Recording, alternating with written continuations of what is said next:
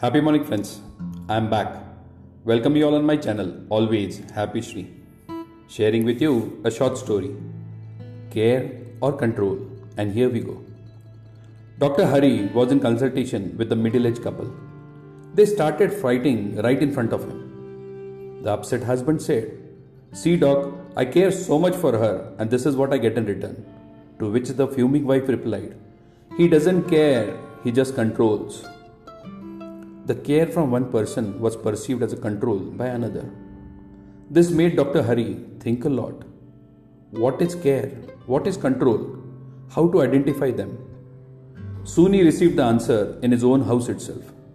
He had an argument with his teenage daughter over a trivial disciplinary issue.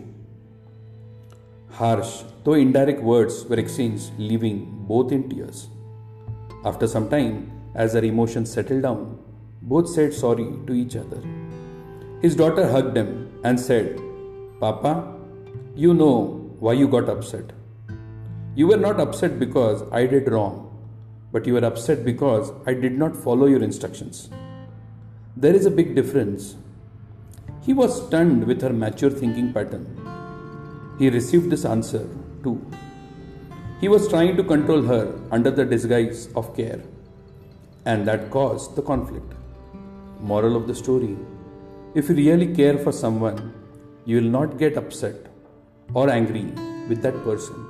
You'll keep searching different ways to help him or her. If you are struggling in any relationship, you need to closely observe. If there is any subtle control hidden behind your apparent care. Because care is an expression of love, while control is an expression of ownership. I repeat, care is an expression of love, while control is an expression of ownership.